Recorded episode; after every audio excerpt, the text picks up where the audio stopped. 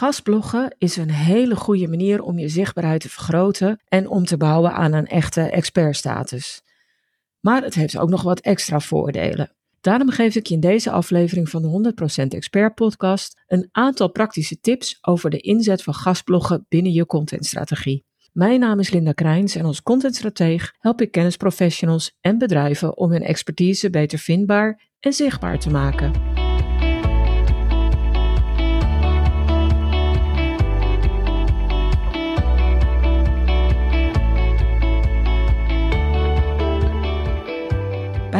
Een contentstrategie is het normaal gesproken belangrijk om te bouwen op eigen grond. Met eigen kanalen en middelen waar je de volledige regie en zeggenschap over hebt. Denk dan aan een blog, een nieuwsbrief of een boek bijvoorbeeld. Maar als je werkt aan een expertmerk, moet je juist verder kijken dan alleen maar je eigen grond. Kijk dan welke kansen andere websites of kanalen je kunnen bieden die niet van jou zijn of waar je dus ook relatief weinig zeggenschap over hebt. Want als je het slim aanpakt, kunnen andermans kanalen je bereik en je status juist flink vergroten. Een van de opties die je dan hebt, is om te gaan gastbloggen. Gastbloggen brengt in mijn ogen vier belangrijke voordelen met zich mee. Eerste ligt voor de hand en dat is extra zichtbaarheid. Je profiteert van de bezoekers die een andere website krijgt en komt dus onder de ogen van een nieuw of van een groter publiek. Je bereikt dus veel meer mensen dan wanneer je alleen je eigen website zou inzetten. Het tweede voordeel is dat het statusverhogend kan zijn. Als een gastblog geplaatst wordt op een site die een goede reputatie heeft bij je doelgroep, vergroot dat de expertstatus van jou als schrijver van het gastblog. Zeker als die website je gastblog actief promoot. Een derde voordeel is dat je daarmee gerichte bezoekers naar je site trekt. Op basis van de links in of onder of naast je gastblog zullen mensen naar jouw site gaan om daar meer over jou of over dit onderwerp te weten te komen. En het vierde en laatste voordeel is dat je daarmee ook links naar je website krijgt. Ik zei het al, dit zorgt vaak ook voor gerichte bezoekers. Maar hoe vaker andere websites naar jouw site linken, hoe waardevoller je site in de ogen van Google wordt. En hoe groter de kans wordt op een hogere positie voor jouw website in Google voor relevante zoekopdrachten.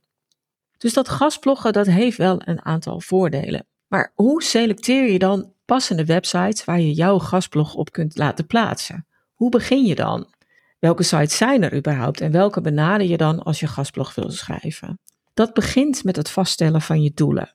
Heb je bijvoorbeeld een SEO of een vindbaarheidsdoel of gaat het je om het versterken van je status als expert of als kennisleider? In dat laatste geval moet je goed kijken naar de inhoud van die websites en de bezoekers van die websites. Door wie wordt een site bezocht? Welke waarden kennen deze bezoekers die website toe? Zien zij het als een kwaliteitswebsite of zien ze het als een, ja, een beetje een tussendoor websiteje waar ze af en toe wel iets interessants weg kunnen halen, maar die ook in hun ogen misschien niet zo heel veel status heeft? Welke andere inhoud staat er op een bepaalde website en wil je daarmee geassocieerd worden? Dat is wel iets waar je naar zou kunnen kijken als het je om je status of als expert of kennisleider gaat. Maar gaat het je om vindbaarheid en ben je op zoek naar nieuwe links voor jouw eigen website? Kijk dan naar de domeinautoriteit van een bepaalde website.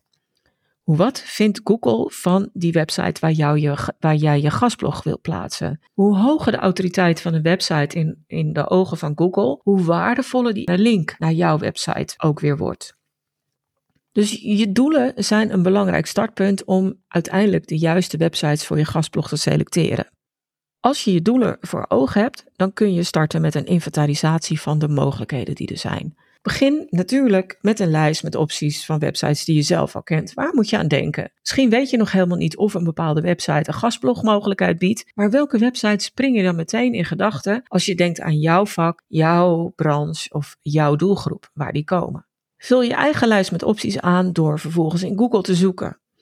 En uh, ja, dat begint vaak met allerlei zoekvragen waarin je kijkt van uh, gastblogmogelijkheden voor en dan de naam van je onderwerp. Vraag ook aan ChatGPT of aan BingChat of aan Google Bard welke mogelijkheden zij vinden. In mijn ervaring levert dat niet altijd hele nieuwe dingen op, maar soms ook wel. En dan kan het ook net weer een toevoeging zijn om je lijstje met gastblogopties wat langer te maken. Als je dan die eerste inventarisatie hebt gedaan, dan is de volgende stap om voor jezelf te scoren hoe deze websites presteren. En dat kan aan de hand van een paar criteria, Staat er kwaliteitscontent over jouw vak of onderwerp? Heeft die website zelf een hoge status? In hoeverre komt jouw doelgroep hier? En in hoeverre hecht die doelgroep de waarde aan die website? En wat is het bereik van de website? Hoeveel bezoekers trekken zij per maand? Dat kun je niet altijd zien, maar soms kun je wel een redelijke inschatting maken. Of dat om veel mensen gaat, om, om een kleine, kleine groep mensen. En dan gaat het vaak om een niche website. En kijk dan, als je naar op het bereik let, ook meteen hoe zij de gastblogs die op hun website komen, hoe ze die promoten. Want het is leuk als je een, uh, een gastblog schrijft. Het is natuurlijk nog leuker als daar veel mensen op afkomen. En in elk geval die eerste stimulans met promotie van je gastblog door die afzenderwebsite gegeven wordt. De vierde stap die je zou kunnen doen bij het selecteren van een gastblogwebsite is om te bedenken of je wil betalen of niet. Misschien denk je dan, huh, wacht even hoor, gastblog schrijven, dat kost mij moeite en tijd. Ik deel mijn kennis. Die andere website heeft daar voordeel van, want die krijgen waardevolle content die ik ze op een, uh, uh, ja, op, op een presenteerblaadje voorschotel. En toch zijn er websites die wel een betaling vragen. Daar kun je echt van alles van vinden, maar als die website bijvoorbeeld en heel goed gelezen wordt door je doelgroep en veel status heeft, en je ziet dat er echt goede kwaliteitscontent staat, en je ziet ook nog eens dat ze die gastcontent goed promoten, dan kan dat echt wel een reden zijn om voor het plaatsen van sommige gastblogs te betalen. Daar moet je echt je eigen afweging in maken, maar dan is het vaak handig om een budget in je hoofd te hebben, op jaarbasis bijvoorbeeld. Of dat je zegt, ja, maar dan heb ik nog wel een maximumgrens aan wat ik aan één gastblog wil betalen. Maar maak die afweging en maak er een budget voor vrij, omdat er daarmee soms net wat extra websites in je uh, bereik komen die wel heel waardevol kunnen zijn om te gaan gastbloggen. Als je dan die websites hebt gekozen en je gaat je blog aanleveren, dan zijn er in feite zeven tips of zeven stappen die je zou kunnen ondernemen om dat zo goed mogelijk te doen. Check als eerste de informatie op de website zelf over het hoe en wat van het aanleveren van een gastblog. En soms is dat echt even zoeken en daarom noem ik het ook, want dan, dan is het voor jou misschien niet evident dat er eisen zijn, maar staan ze ergens verstopt en je vindt ze soms wel eens bij een contactpagina of bij een colofon of bij een over ons. Dus, nou ja, soms is er wel een mooi navigatielabel, een labeltje. En kijk dan of ze bijvoorbeeld eerst het onderwerp willen hebben, een voorstel, of dat ze direct het hele artikel willen hebben. En kijk dan ook hoe zij daarnaar kijken. Hoe beoordelen ze het en ben je het daarmee eens of niet? Kijk zeker ook of er een eis is naar het minimum of maximum van het aantal woorden. En kijk ook hoe je het aan moet leveren. Daar zijn nog wel eens verschillen in. Meestal kun je het aanleveren als een Word-artikel en soms moet het toch op een andere manier. De tweede stap en tip is om heel goed je onderwerp te kiezen. Start altijd vanuit je eigen voorkeuren en ideeën. En bedenk dan, wat zou de beste indruk maken op een nieuw publiek dat jou mogelijk nog helemaal niet of nauwelijks kent. Als je je onderwerp kiest, kijk dan ook wat er al op de website staat. Je wil niet een 13 in een dozijn artikel schrijven, je wil kijken hoe je je kunt onderscheiden. En als je kijkt en er springt, er springt één of twee of misschien drie websites uit waarvan je denkt, oh, die sluiten perfect aan bij mijn doelen en het klopt helemaal met alles wat ik wil. Kijk dan of je eventueel ook misschien daar vaker kunt gastbloggen. Uh, misschien in de vorm van een serie, misschien kan je het zelf bedenken van hoe vaak per jaar je dat doet, afhankelijk van waar je uh, voorkeuren naar uitgaan. Maar kijk of je misschien ook op sommige plekken al kunt nadenken over een serie of over een reeks. De derde stap die je zou kunnen doen is dat je de domeinautoriteit van die website checkt. Zeker als het gaat om inkomende links. Daar zijn allerlei uh, tooltjes voor. Ik denk dat als je googelt op domeinautoriteit controleren, dat je ze zeker tegenkomt. Ik gebruik een, een extensie in Chrome en dan zie ik meteen hoe een website scoort en of die hoog is of relatief laag is, et cetera. Dat is handig, want hoe hoger de domeinautoriteit, hoe betekenisvoller de inkomende link of links van die website zijn en hoe meer je er eventueel aan hebt. De vierde tip en vierde stap is misschien wel de belangrijkste. En dat is dat je bedenkt dat je hier je allerbeste visitekaartje afgeeft. Ga nooit zomaar een bestaand blog herschrijven en opnieuw aanbieden aan een gastwebsite. Dat is misschien wel verleidelijk omdat het je relatief weinig moeite kost. Maar bedenk dat je op die gastwebsite een nieuw publiek aanboort. En dat het daar gaat om die eerste indruk. Daarvan wil je dat die zo representatief mogelijk is voor alle kennis en kunde die je in huis hebt. Je wil ze in feite omverblazen. Dus geef met dit gastartikel je allerbeste visitekaartje af. En als je daar dan over hebt, tip 5 is ga niet concurreren met je eigen website. Als jouw website nu hoog staat in Google met een artikel dat voor je, belangrijk voor je is, ga jezelf dan niet concurreren door over ditzelfde onderwerp een soortgelijk artikel te schrijven voor die andere website.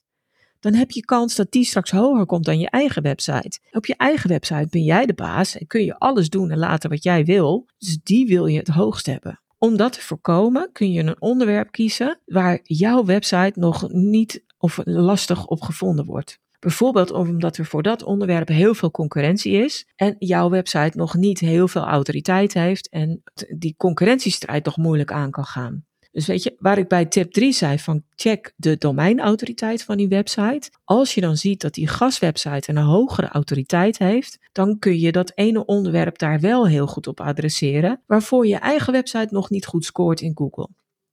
Zesde stap is dat je een onderwerp kiest dat aansluit bij je aanbod of dat een duidelijke aanleiding geeft om een, een vervolgactie te doen. Bijvoorbeeld dat mensen zich vervolgens op je nieuwsbrief willen abonneren of dat ze naar je LinkedIn-profiel gaan. Of kijk of je een andere call to action kunt toevoegen die voor jou interessant is. Als je nadenkt over die call to action en over die aansluiting, bedenk dan ook heel goed waar de link naar jouw website naartoe moet gaan. Misschien ben je geneigd om hem automatisch naar je homepage te laten gaan en het kan een goede optie zijn, maar denk erover na of er misschien een betere optie is. Bijvoorbeeld een pagina waar jouw call to action kan staan. Hè? Bijvoorbeeld waar ze zich kunnen abonneren op je nieuwsbrief. Of waar ze meer over je expertise kunnen lezen. Of waar ze naar uh, soortgelijke blogartikelen gaan. Je kunt daar vaak in variëren. Dus dan is het de moeite om daar goed over na te denken. Zevende en laatste tip die ik dan voor je heb, is om ook echt een goede bio te maken. Bijna altijd als je een gastblog schrijft, kun je daar natuurlijk het artikel aanleveren, maar wordt er ook gevraagd aan jou om een soort korte bio in te vullen. Dus per website weer anders. Soms heb je nou, 100 woorden max, soms heb je een, een klein stukje bio en mag, zit er zelf nog een, een pagina achter waar je nog meer op kwijt kunt. Maar bedenk dan dat die bio bekeken wordt zodra een artikel interesse wekt. En het is dus een hele belangrijke schakel tussen die andere site en die van jou. En het is ook een hele goede manier om jou verder als expert en afzender van bepaalde kennis te introduceren bij mensen voor wie eh, jij nog redelijk nieuw bent of helemaal nieuw bent. Dus stop niet alleen energie in het artikel, maar stop die ook in je bio of in je profiel wat je kan plaatsen. vaak is dat zoiets, oh ja, dat moet ook nog, doen we dan wel. Maar het is echt een hele belangrijke factor in het uiteindelijke succes van een gastblog.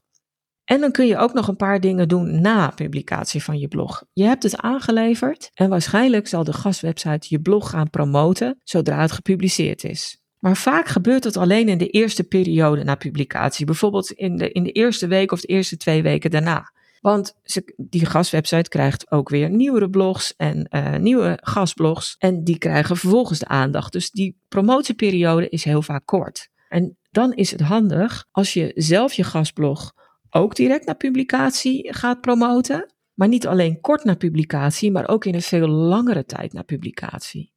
Dat heeft meerdere voordelen. Want je gastblog krijgt dan langer de aandacht en langer trekt het lezers aan, maar je profiteert ook herhaaldelijk van de status van die externe website en het feit dat zij je gastblog gepubliceerd hebben. Dus al met al biedt gastbloggen je heel veel kansen om je zichtbaarheid en, en expositie als expert of kennisleider verder te versterken en uit te bouwen. Daarnaast zorgt het ook nog eens voor inkomende links, wat goed is voor de vindbaarheid van je, van je eigen website en voor gerichte bezoekers die, als je het goed doet, ook echt tot je doelgroepen horen. En last but not least zorgt het voor passende, effectieve content die je zelf gedurende langere tijd kunt delen via jouw social media en via nieuwsbrieven of content die je op heel veel manieren kunt hergebruiken. Dus overweeg zeker of gastbloggen past in je contentstrategie en profiteer van alle voordelen die het je kan bieden. Dankjewel voor het luisteren. Heb je nu een handige tip of inzicht opgedaan, dan wil ik je vragen om een review achter te laten. Of deel de podcast met iemand anders voor wie het interessant is. En wil je meer weten? Op mijn website vind je een gratis kennisbank met checklists, tools, video's en stappenplannen over content, content marketing, maar vooral over het zichtbaar en vindbaar maken van je expertise. En in de Content Academie vind je bovendien tal van online masterclasses en trainingen die je helpen om je expertpositie verder te versterken. Kijk daarvoor eens op stroop.nl en stroop is met dubbel S.